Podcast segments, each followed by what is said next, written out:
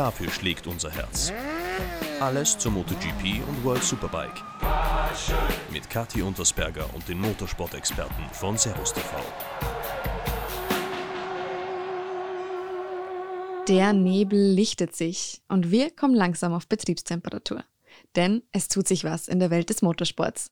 Die Supercross-WM gastiert in Salt Lake City, die Moto America wagt sich zurück auf die Rennstrecke, die Formel 1 legt Anfang Juli mit dem großen Preis von Spielberg los und, was mich als Redakteurin besonders freut, auch die Fortsetzung der Motorrad-WM und Superbike-WM liegt zum Greifen nahe.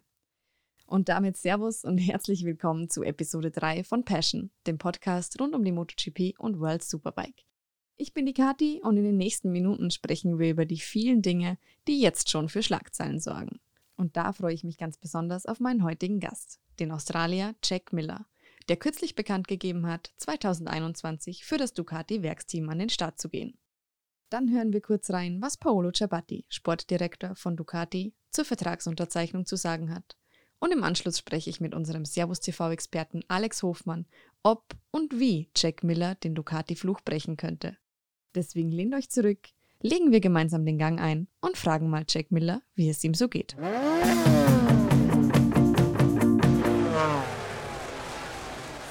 Let's see if the connection between Austria and Australia works. Jack, how are you? Yeah, good, good. It's uh, you know, strange to still be here at this time of year, but uh, no, I mean, making the most of my my time at home.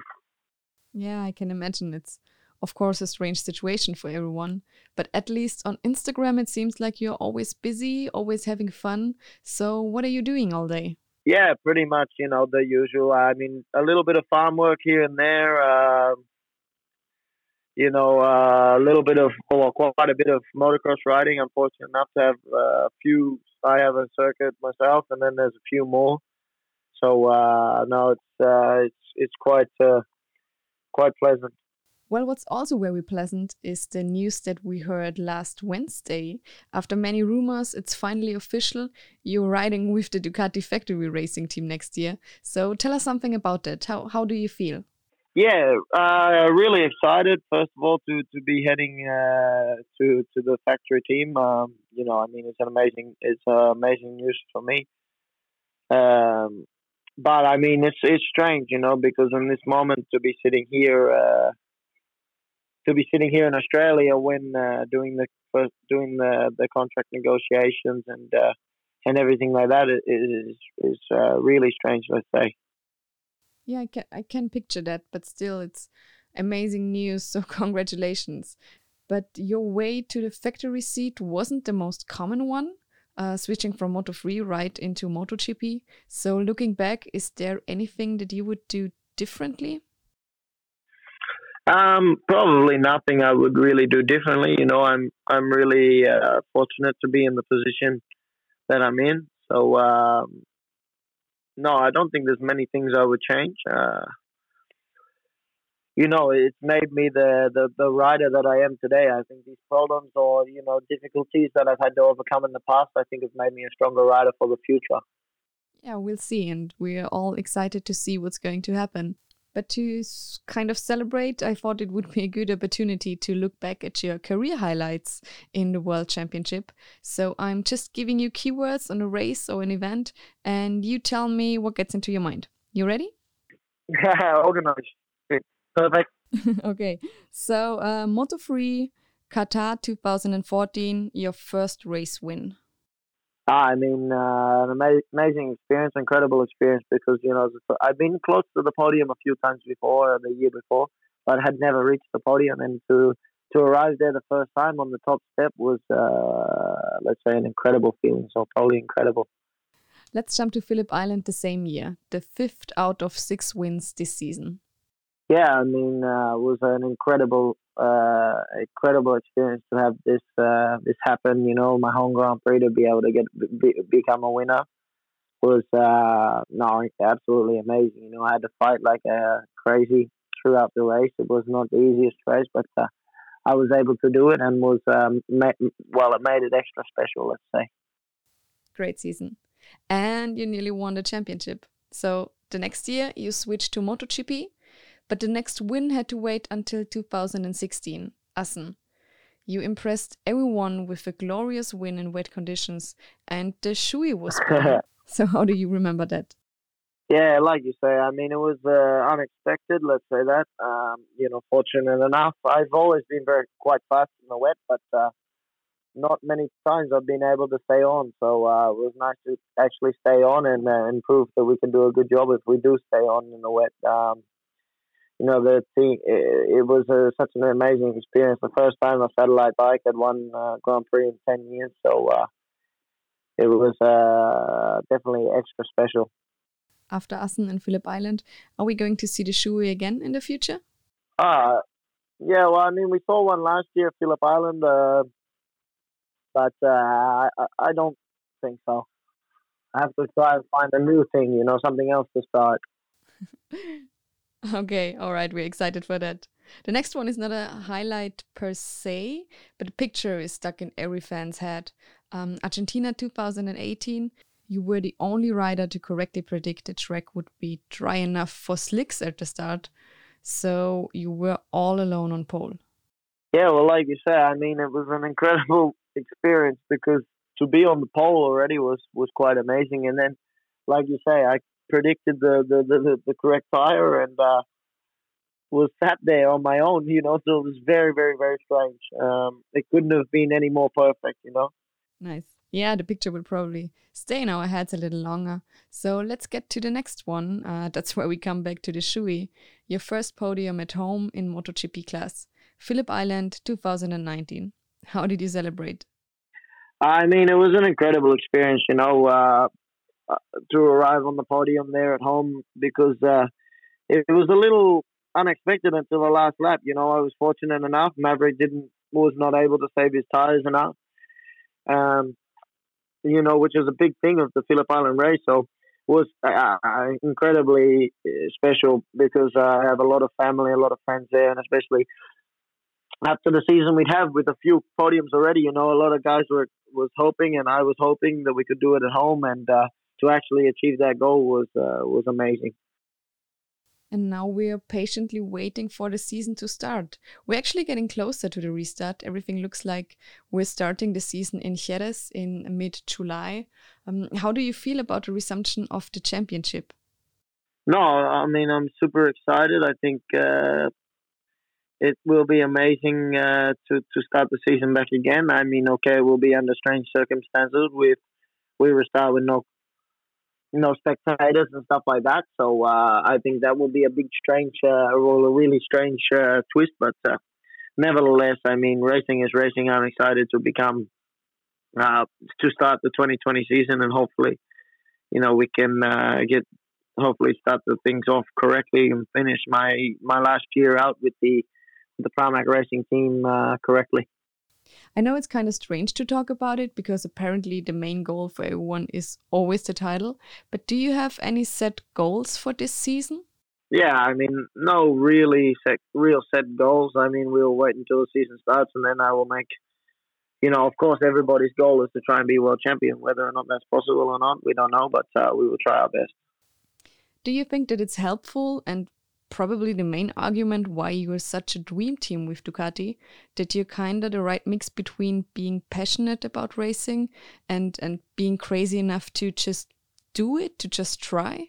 Yeah, I think I, I have a good outlook on the racing side of things. I think uh, my my mentality is there uh, to try and be one of the top guys eventually. Um, but uh, no, for sure, I think uh, you need to have this mix of uh, of passion burst being crazy and and uh, you know I think uh, I, I like to think that I have a good mix. But uh, only time will tell. Oh, that sounds good. No pressure, but we're definitely looking forward to what you're capable of within the right team. So at the end, what I'm always doing with my guests is asking three random questions that your German and Austrian fans asked on social media. So don't think too much about it, just quick and dirty, just what gets into your mind. Yep, perfect. Nice. Okay, first, what kind of music do you listen to while standing in the grid? Uh, I mean, uh, depends. Can be hip hop, can be rap, uh, you know, can be metal. Uh, I like everything, so it's it's hard to say. It depends on the day. but definitely, you know, a bit of Metallica or something like that's normally pretty good on the grid. Mm-hmm. No, I like that answer. So, second, uh, when you're in the middle of a race and someone overtakes you or is riding irresponsibly, what goes through your mind? Do you do you even swear under the helmet? Yeah, for sure. I mean, uh, I, I, definitely swear. I swear maybe too much, but uh, especially when I'm riding on the bike, I, I seem to swear even more. Okay, last one.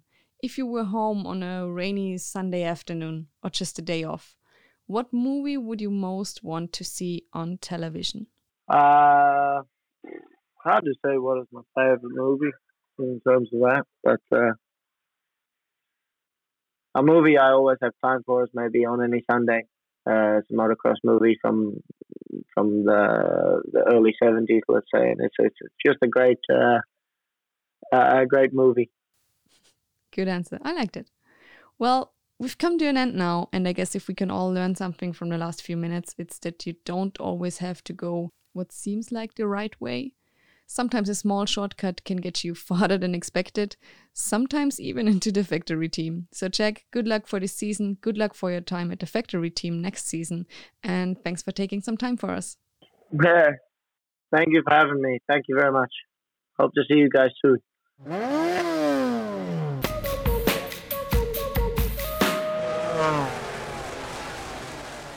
So viel also von Jack Miller zur Vertragsunterzeichnung im Ducati-Werksteam. Viele sind ja der Meinung, er hätte die Chance schon früher bekommen sollen, aber wie er selbst schon sagt, alles, was bisher passiert ist, hilft ihm dabei, zukünftig ein besserer Fahrer zu sein.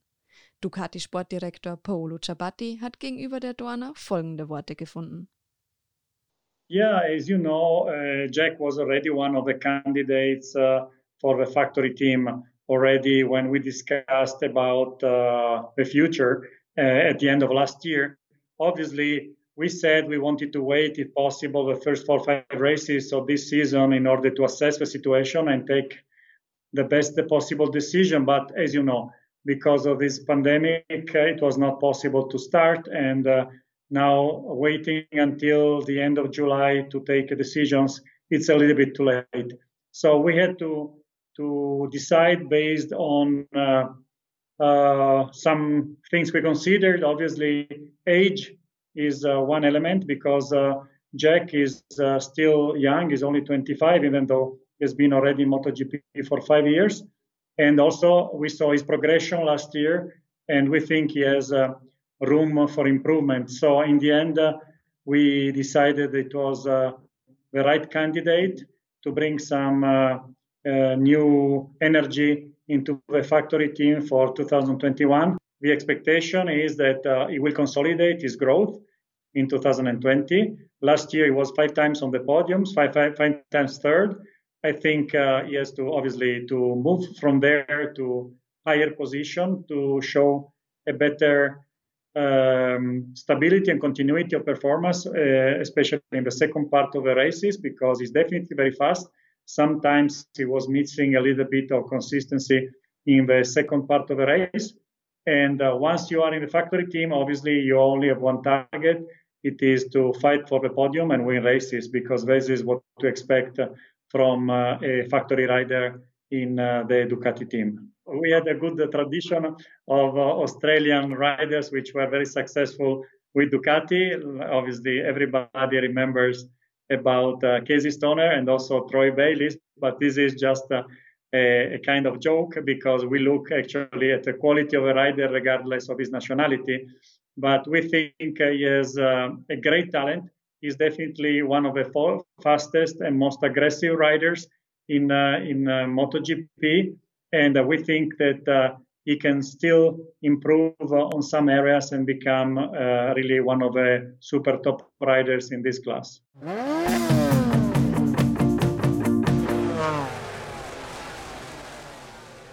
Es besteht also die Chance, dass Marc Marquez in naher Zukunft vom Thron gestoßen wird. Doch nicht nur auf Jack Miller wird gesetzt. Das Fahrerkarussell dreht sich natürlich weiter und jedes Team möchte sich den nächsten Shootingstar schnappen. Doch wer könnte neben Miller noch ein Titelanwärter sein? Macht es in dieser Phase mit dieser globalen Pandemie und dem totalen Stillstand im Motorsport überhaupt Sinn, über Verträge zu sprechen? Ich habe mir unseren Servus TV-Experten Alex Hofmann an die Seite geholt, um diese Fragen zu beantworten. Deswegen Servus Alex. Wie geht's dir? Was steht dann bei dir den ganzen Tag an, wenn wir gerade nicht an unseren Best of MotoGP Sendungen arbeiten? Ja, ich bin froh, wenn ich an den Best of MotoGP arbeiten darf, weil das heißt, dass ich dann äh, vom Homeschooling freigestellt bin und vom Entertainment meiner Kids. Na, also das, steht momentan an. Klar, das, das große Warten, dass es endlich wieder losgeht. Ähm, vermisse die MotoGP ziemlich, muss ich sagen. Also nicht nur das Entertainment, sondern eben auch den Job an sich. Äh, merkt man natürlich erstmal wieder, was man hat. Ähm, auf der anderen Seite mit zwei kleinen Kindern im Haus und Homeschooling, also sind wir ganz ehrlich, da wird keinem langweilig. Das sind, glaube ich, auch die, die es vielleicht am meisten trifft in dieser, in dieser Krise, echt so, so Kinder in, in diesem Alter eben gerade in die Schule gekommen. Also das ist äh, nicht leicht für die da geht einiges verloren, aber das muss man halt versuchen, als, als Familie aufzufangen, dementsprechend äh, alle Hände voll zu tun. Dann hast du ja wirklich äh, wahrscheinlich gut gefüllte Tage. Demnach hast du sicher keine Zeit gehabt, irgendwelche lustigen Hobbys zu entwickeln. Ich habe nämlich jetzt schon von Fahrern gehört, die Instrumente gelernt haben. Ähm, Sandro Cortese brütet Hühner aus, äh, neue Sprachen, also es war alles dabei bisher. Ähm, nee, nee, so viel Zeit war da nicht geblieben. Also es ging erstmal so um so die, die Grundgeschichten, die man immer weggeschoben hat. Also so diese To-Do-Liste, die als Familienvater auch recht groß und lang und immer da ist, die mal abarbeiten. Aber das ist dann eher so, so den grünen Daumen im Garten beweisen oder mal die Terrasse streichen oder mal in der Garage gucken, was, was dazu zu ordnen ist und wegzuschmeißen. Also eher so eine Liste. Ähm, aber wir müssen sagen, so in der Familie hat sich doch das, das Keyboard und das Piano so ein bisschen durchgesetzt. Mhm. Ähm, also es wird relativ viel Coldplay bei uns im Hintergrund gedudelt und das nicht nur von mir, sondern auch von den Kids. Also das ist schon auch so eine kleine Errungenschaft äh, der Corona-Krise, dass man die Zeit zu Hause genutzt hat. Also musikalisch kann ich jetzt schon sagen, haben wir einen Schritt nach vorne gemacht. Sehr schön. So kann man aus der Krise auch noch was lernen. Aber mal ähm, zurück zur MotoGP. 2021 ist es soweit. Jack Miller wird offiziell Ducati-Rot tragen und äh, tritt in die Fußstapfen von Troy Bayliss und Casey Stoner. Selbst, äh, selbst Paolo Ciabatti hat gesagt, Miller kann einer der Top-Fahrer in der MotoGP werden. Denkst du, nach Stoner 2007 ist Miller der nächste Kandidat, um den Titel für Ducati zu holen? Naja, Titel momentan zu holen ist halt weiterhin echt, echt schwierig in der Ära Marc Marquez. Ähm, aber man sucht natürlich, alle sucht irgendwie den Anti-Marc. Mhm. Und auf, auf der Suche muss man sagen, dass glaube ich nicht äh, Jack Miller ganz oben auf der Liste stand bei, bei äh, Ducati, aber am Ende des Tages äh, bin ich froh, dass es für ihn jetzt geklappt hat. Und bin ganz ehrlich, ich hätte eigentlich gedacht, dass wir schon zwei Jahre früher auf ihn gesetzt hätten, weil er einfach eine extrem schnelle Lernkurve gezeigt hat in der MotoGP. Und so sehr ich dem Danilo Petrucci gönnen und seinen Sieg beim Großen Preis von Italien vor genau einem Jahr, also bin ich froh für Danilo, dass es Jack damals nicht den Zuschlag bekommen hat, aber wenn wir ganz ehrlich sind, hätte er es vielleicht schon damals bekommen sollen, ähm, weil er einfach einer dieser Fahrer ist, der wirklich ähm, furchtlos ist, was ganz wichtig ist ähm, für Ducati.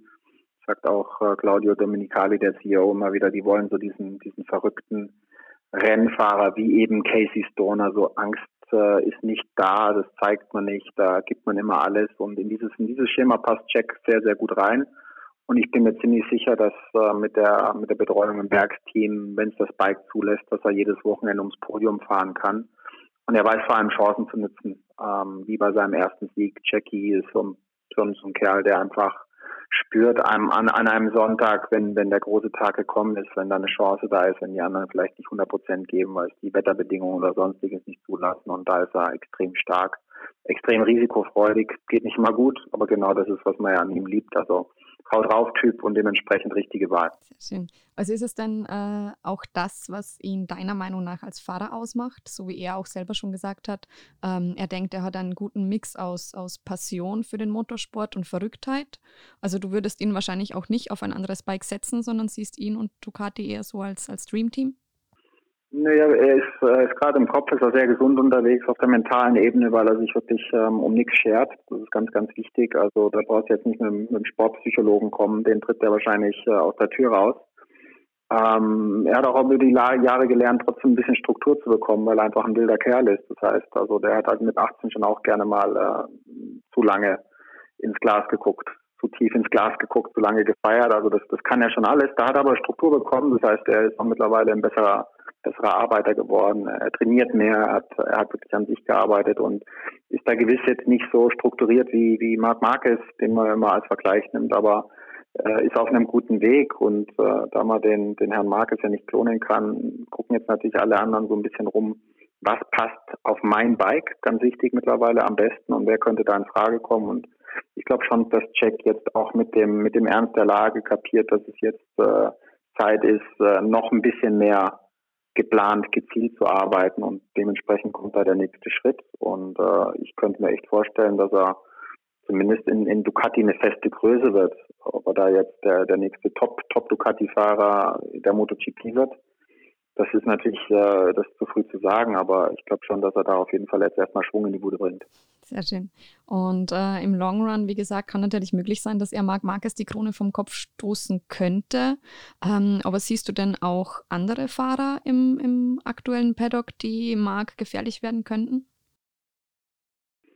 Boah, also Stand jetzt, äh, müssen wir ganz ehrlich sein, ist es so, dass, dass, dass jeder, der da draußen ist, in der MotoGP versucht, äh, auf sein Niveau zu kommen. Das heißt, Marc hat jetzt über viele Jahre schon mit, mit ganz, ganz kleinen Knicks nach unten hat er eine unglaubliche Leistung, eine unglaubliche Serie hingelegt. Und ähm, ich glaube schon auch, dass jetzt diese, diese lange Pause ihm wieder ein bisschen geholfen hat, die Batterien zu füllen. Also wäre jetzt die MotoGP einfach weitergegangen ins nächste Jahr und äh, durch seine Operationen an, an einer Schulter, an der anderen Schulter, jeden Winter einfach nur her und so glaube ich, dass, dass die anderen eine Chance gehabt hätten, über den, den Akku von Marc Marquez eventuell mal so ein bisschen Müdigkeit zu, zu generieren und, und dass der Markt vielleicht dadurch ein paar Prozent an Performance gelassen hätte. Die sind, glaube ich, jetzt wieder voll aufgrund äh, Corona-Auszeit. Und dementsprechend müssen jetzt alle erstmal gucken, auf dieses Niveau zu kommen und, und allein da nochmal versuchen, mit dem Talent, mit Arbeit, mit, mit Schweiß da den nächsten Step zu finden. Das ist für alle schwierig. Also ich sehe momentan, ich sehe momentan sehr viele, ähm, die, die mit die ihn, die ihn jedes Wochenende herausfordern können. So wie wir es eigentlich in den letzten Jahren auch gesehen haben, dass jedes Wochenende, je nach Rennstrecke, der richtige Fahrer auf dem richtigen Bike die Chance hat, Marc, Marc zu fordern um den Sieg. Und, und da sind wir schon froh, dass wir das haben. Auf das ganze Jahr gesehen, auf alle Bedingungen gesehen, auf alle Rennstrecken gesehen, sehe ich momentan noch keinen, der dahin kann, wenn Marc so weitermacht. Wenn Marc weiterhin diese Leidenschaft, diese Energie in den Sport reinbringt und vor allem diese Risikobereitschaft, die er momentan hat. Also es wird echt schwierig für die anderen, da erstmal auf das Niveau zu kommen. Deswegen setzen ja viele der Teams äh, auf junge, ambitionierte Fahrer eher. Ich meine, bei, bei Ducati steht jetzt noch nicht fest, wer den zweiten Platz bekommt. Petrucci ist zumindest, wie kürzlich verkündet wurde, raus. Äh, auch bei Yamaha wurde Rossi jetzt mit dem nur halb so alten Fabio Quattararo ersetzt. Denkst du, dass dieses höher, schneller, weiter Bestreben der Teams, dass sich, wenn jedes Team den nächsten Shootingstar sichern möchte, äh, eine gute Strategie ist, um auf dieses von dir angesprochene Niveau des Marc Marquez zu kommen? Naja, ich glaube, die Teams sollten eigentlich mittlerweile versuchen, ähm, einfach ihre Strukturen zu nutzen, also wirklich so ganz bewusst ähm, Einser-Team, Konstanz, Erfahrung und, und die jungen Wilden für, für die, die zweite Mannschaft zu generieren, so wie man es jetzt eigentlich mit, mit Fabio Quattaro bei Yamaha gemacht hat. Das heißt, du nimmst so ein super Talent raus, die nächsten stehen ja schon alle Schlangen, nennen wir mal einen Namen wie Jorge Martin zum Beispiel in der Moto 2 so ein paar außergewöhnliche Jungs, das sind einige in diesem Kaliber und, und du musst die versuchen, so schnell wie möglich in, in, deine, in deine Struktur reinzukriegen, ähm, die perfekt zu betreuen und ganz, ganz wichtig, ohne denen schon den Druck des Werksteams aufzuerlegen, weil das ist halt immer die Gefahr, ähm, die, die, die besteht, hätte Fabio Quattararo genauso performt, wenn er direkt neben Maverick Vinales gefahren wäre oder gegen, gegen Valentino Rossi im gleichen Team. Ich glaube nicht.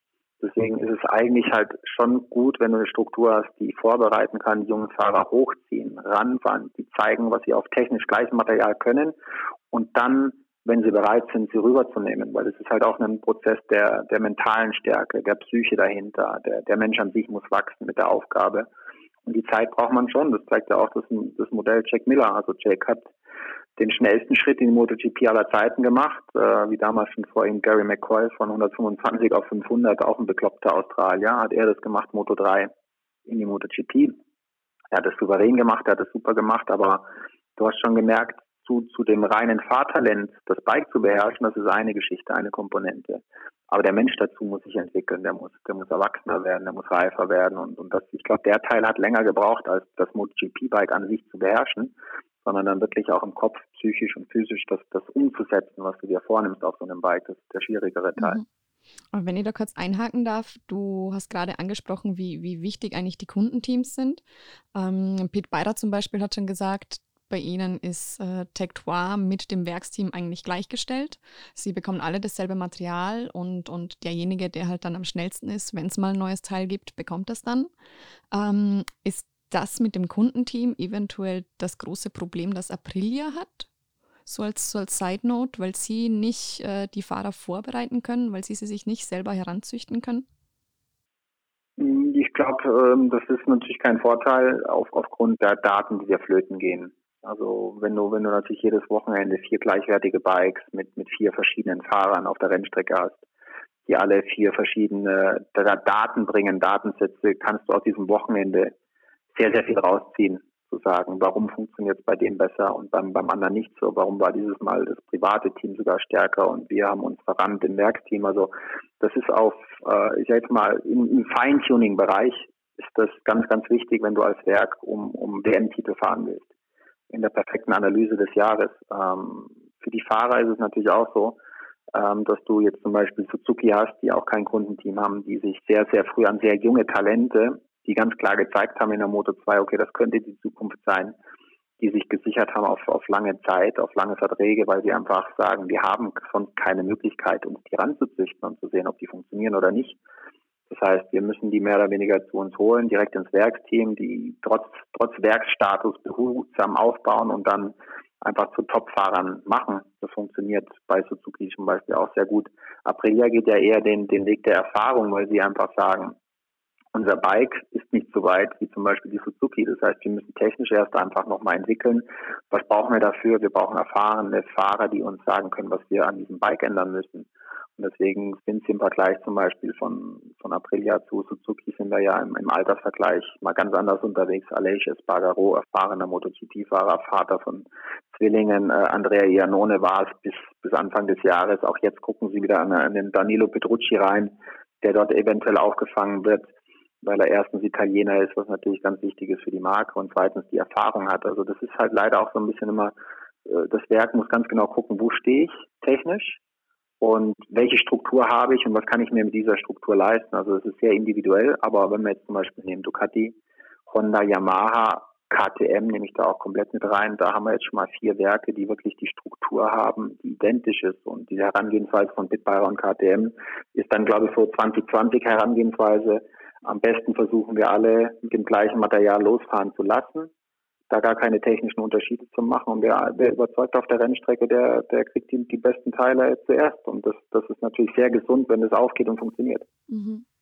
Ähm, allgemein, Suzuki ist ja nächstes Jahr eigentlich schon safe, weil sie mit Rins und mir 2021 noch immer zwei junge, starke Fahrer haben. Ähm, allgemein Fahrermarkt 2021, es gibt echt viele Gerüchte, aber nicht viele laufende Verträge. Ich meine, zuerst äh, schockiert Marc Marquez mit einem Hammervertrag bis inklusive 2024. Quattararo und Vinales unterschreiben beide im Yamaha-Werksteam. Eben, wie gesagt, Rins und mir bleiben bei Suzuki und auch Rabatt bei Avincia.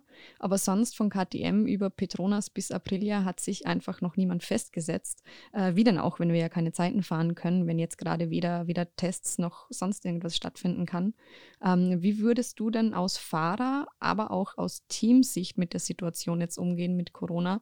Ist es besser abzuwarten oder dann doch die Verhandlungen gleich zu starten und, und das Risiko einzugehen?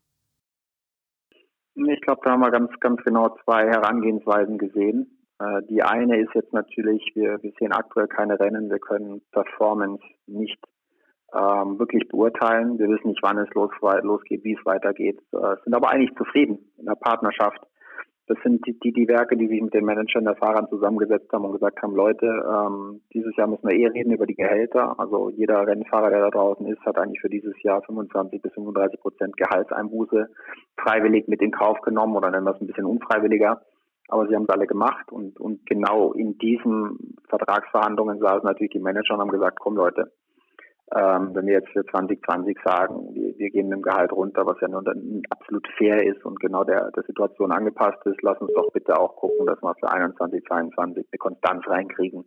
Das ist momentan so wie, wie in der Welt generell in dieser Corona-Krise ist, glaube ich, so, so die Herangehensweise zu sagen, okay, es sind unsichere Zeiten, wir wissen, was wir haben und wir sind zufrieden damit. Deswegen lass uns das doch mal auf zwei, drei Jahre jetzt einfach fix machen. Ähm, natürlich sagen viele, Alex Marquez ist neben äh, Marc Marquez nicht nix fix, aber jetzt mal ganz ehrlich, Repsol Honda nach einem halben Jahr den Bruder von von Marc Marquez, also wer wer meint, dass der auf einem Einjahresvertrag äh, nicht nur auf dem Papier sitzt, der der der hat sich glaube ich nicht umgeguckt, also der der ist da ziemlich gut und gesetzt. Ähm, ganz davon ab muss man halt auch immer abwägen, wer überhaupt Teamkollege von Marc Marquez werden will, außer der eigene Bruder. Und, und dann werden wir eine zweite Kategorie haben. Das ist dann leider so ein bisschen die, die, die Privatteams oder, oder auch die Aprilia-Struktur ist jetzt mal die, die Teams mit, mit weniger finanziellen Mitteln, weil die kämpfen jetzt erstmal äh, nicht nur gegen Corona, sondern gegen auch Ausfälle von Sponsoren und die, die werden natürlich jetzt erstmal die Füße stillhalten, sich an teure Verträge ähm, zu, zu, zu binden. Das heißt, wir haben jetzt noch so ein paar Stars auf dem Markt, wir haben Pol Espargaro und KTM. Das ist noch eine große Karte, die muss gespielt werden. Wir haben natürlich Dovizioso und Ducati. Das ist eine große Karte, die gespielt werden muss. Aber die können mehr oder weniger nur die Blätzel wechseln, weil das sind die großen Teams. Aber wenn wir dann in den Bereich kommen von LCR Honda, von Bramac Ducati, von Avincia Ducati zum Beispiel, Red Bull KTM, Tech 3 und so weiter und so fort, da sind dann halt schon finanzielle Sponsoren, ähm, ganz, ganz wichtig im Hintergrund und die sind momentan unsicher und dementsprechend können die sich auch nicht festlegen. Und äh, dementsprechend lang wird es auch dauern, bis die sagen, hey, wir unterschreiben den, den nächsten Vertrag, weil wir, wir momentan nicht so wirklich wissen, was die Reise ist. Und das ist einerseits eine Chance für, für, für junge Fahrer, dass die dann auf einmal ganz schnell in der MotoGP stehen, ohne es zu wissen, wie es Iker Lecona eigentlich passiert ist. Andererseits ist dann halt auch für Iker Lecona leider eventuell sofort wieder der Ausstieg. Wenn jetzt ein Jahr später eventuell ein Jorge Martin für, für, für einen guten, günstigen Vertrag sagt, hey, ich bin bereit, diesen Schritt zu machen. Also ähm, wie gesagt, ich glaube, wir sehen jetzt erstmal an, an der gewohnten Fläche, an, an den großen Namen und den großen Werkteams, sehen wir, werden wir relativ wenig Veränderungen sehen. Dahinter könnte es aber dann echt ein ordentliches Gambling werden. Ja, vor allem, weil es natürlich weder mental noch physisch jetzt eine, eine angenehme Situation für die Fahrer ist. Äh, wie war das denn für dich eigentlich immer in der Saisonpause? Man muss ja abwarten, man muss sich schon danach langsam wieder Fitness aufbauen. Jetzt sitzen die Fahrer in einer quasi verlängerten Winterpause. Ist es denn dann nochmal schwerer, wieder aufs Bike zu finden und das Gefühl zu bekommen? Vor allem, wenn dann noch der Druck dazu kommt, dass die Saison eventuell sehr komprimiert wird und man nicht sein ganzes Potenzial zeigen könnte?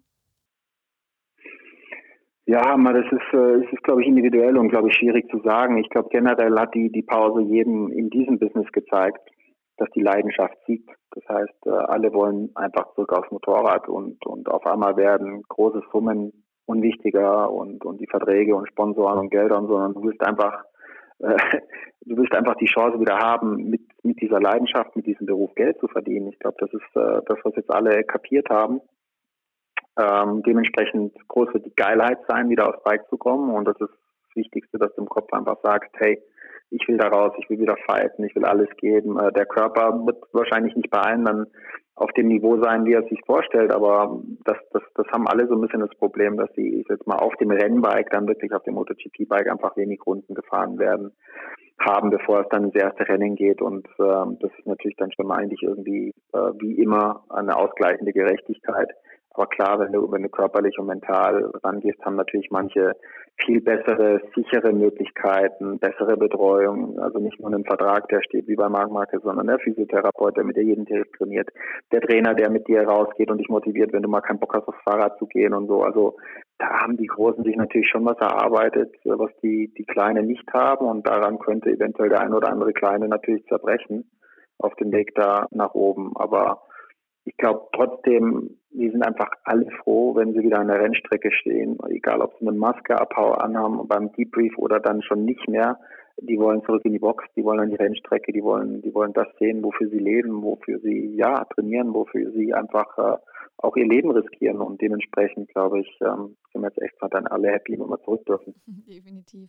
Aber da kommen wir ja dann auch irgendwie wieder so ein bisschen auf den Fahrermarkt zurück. Man munkelt nämlich, dass manchen in der Pause jetzt klar wurde, wie schön der Ruhestand sein kann. Äh, Valentino Rossi, das Ende einer großen Karriere? Äh, sehe ich momentan gar nicht so. Gute Antwort. Also ich, natürlich, ich glaube, ich glaube, selbst wenn ein Rennfahrer jetzt sagt, boah, ich habe eigentlich gemerkt, dass ich mich auch anders beschäftigen kann, ähm, war es eine Ausnahme. Es war eine Übergangszeit und, und äh, der hat es jetzt mal gemacht und hat genauso wie ich auf einmal im Garten gearbeitet und die Garage gestrichen und es war auch mal cool, irgendwie jeden Tag mit den Hunden Gassi zu gehen oder einfach mal zu Hause zu sein, keine Koffer zu packen, nicht in den Flieger zu müssen. All diese Sachen, die, die kommen dir dann schon mal schön vor. Aber dann, glaube ich, haben alle so ein bisschen auch den Weitblick zu sagen, ähm, auch einen Valentino Rossi, das kann ich ja noch äh, im 22. Jahrhundert, wenn alles klappt, das kann ich ja noch 60 Jahre machen oder 55 Jahre. Ne? Also ich glaube, ich glaub, dass dann schon jeder auch mit dem, hey, es war mal schön, einfach auf der Couch zu sein, einfach mal auf ein, keine Ahnung, im Streamingdienst so ein komplettes Programm leer zu schauen und einfach mal rumzusitzen, zu gammeln und keinen, keinen Alltag zu haben. Ich glaube, das hat jeder diesen, diesen positiven Moment hoffentlich gehabt, wo er gesagt hat, ist auch mal ganz schön. Aber es zeigt dir natürlich dann auch, dass äh, ich sag jetzt mal, dass du das den Rest deines Lebens noch machen kannst. Und wenn du jetzt noch Action haben willst, dann musst du dir die holen.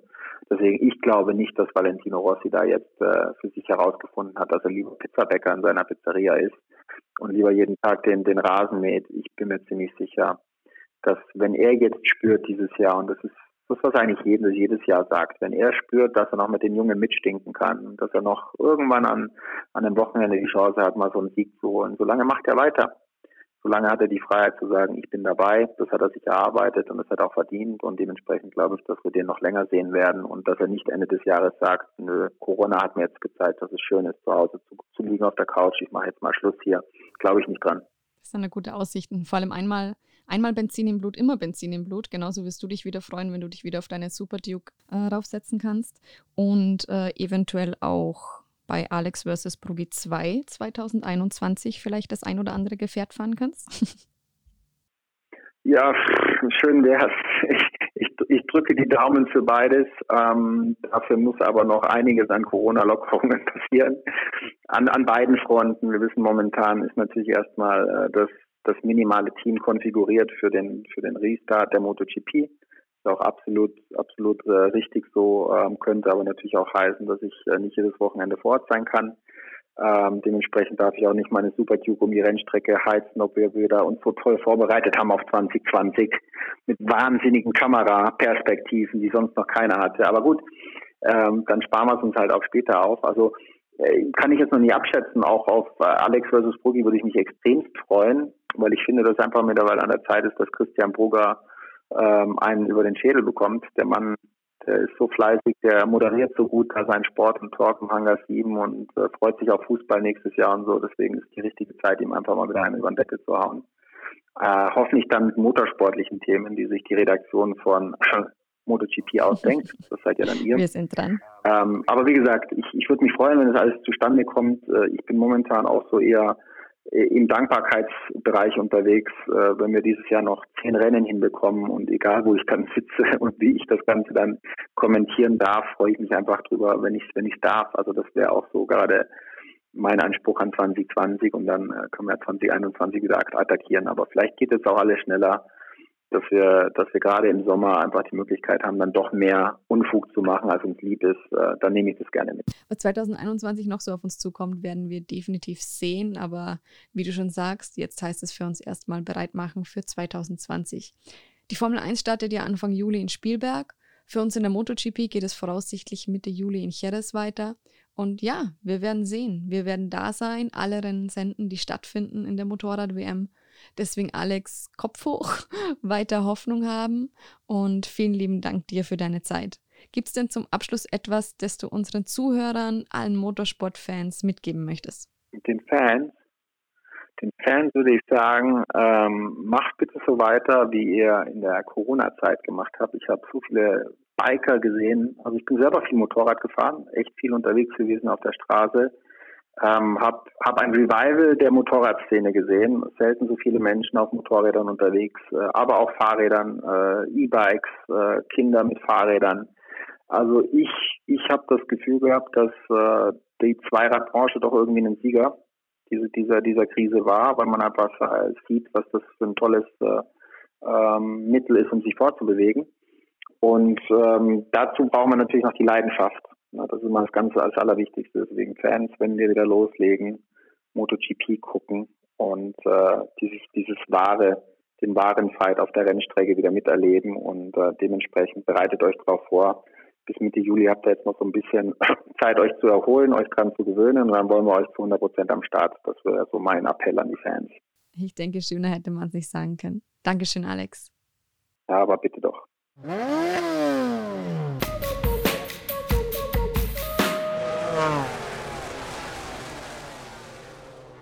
Und damit sind wir auch am Ende der Episode angelangt. Ich möchte mich bei euch allen bedanken, dass ihr so fleißig zuhört und dran bleibt. Und wir wollen euch natürlich auch etwas zurückgeben. Schaltet also unbedingt ein, denn jeden Sonntag im Juni gibt es unsere Best of MotoGP-Sendung. Kommenden Sonntag, den 7., gibt es das große Rossi vs. Marquez Spezial, nur bei Servus TV und im Stream auf servusmotogp.com. Dort findet ihr auch alle Infos, News und spannenden Fakten zur Motorrad-WM und Superbike-WM. Und natürlich findet ihr uns auch auf Facebook und Instagram. Ich fasse also nochmal zusammen. Wir haben gehört, dass manchmal auch ein kleiner Umweg zum Ziel führen kann. Und das sogar manchmal schneller als die empfohlene Route. Außerdem, ein gewisses Maß an Verrücktheit kann einem zum Sieg verhelfen. Ob auch zum WM-Titel, wird sich sicher bald zeigen. Wie eingehend erwähnt, wir kommen langsam auf Betriebstemperatur. Und ich denke, spätestens jetzt ist jedem klar, Motorsport verbindet. Egal ob Fan, Fahrer oder Fahrerin. Die Motoren werden bald wieder laut und wir werden bereit sein. Also Helm aufsetzen und ab an den Start. Wir hören uns dann wieder in drei Wochen mit weiteren spannenden Gästen zum Start der Formel 1. Bis dahin bleibt schräg und Servus.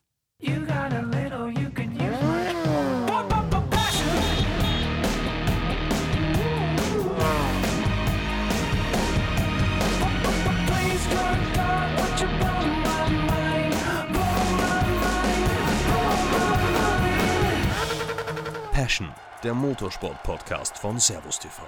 Dafür schlägt unser Herz.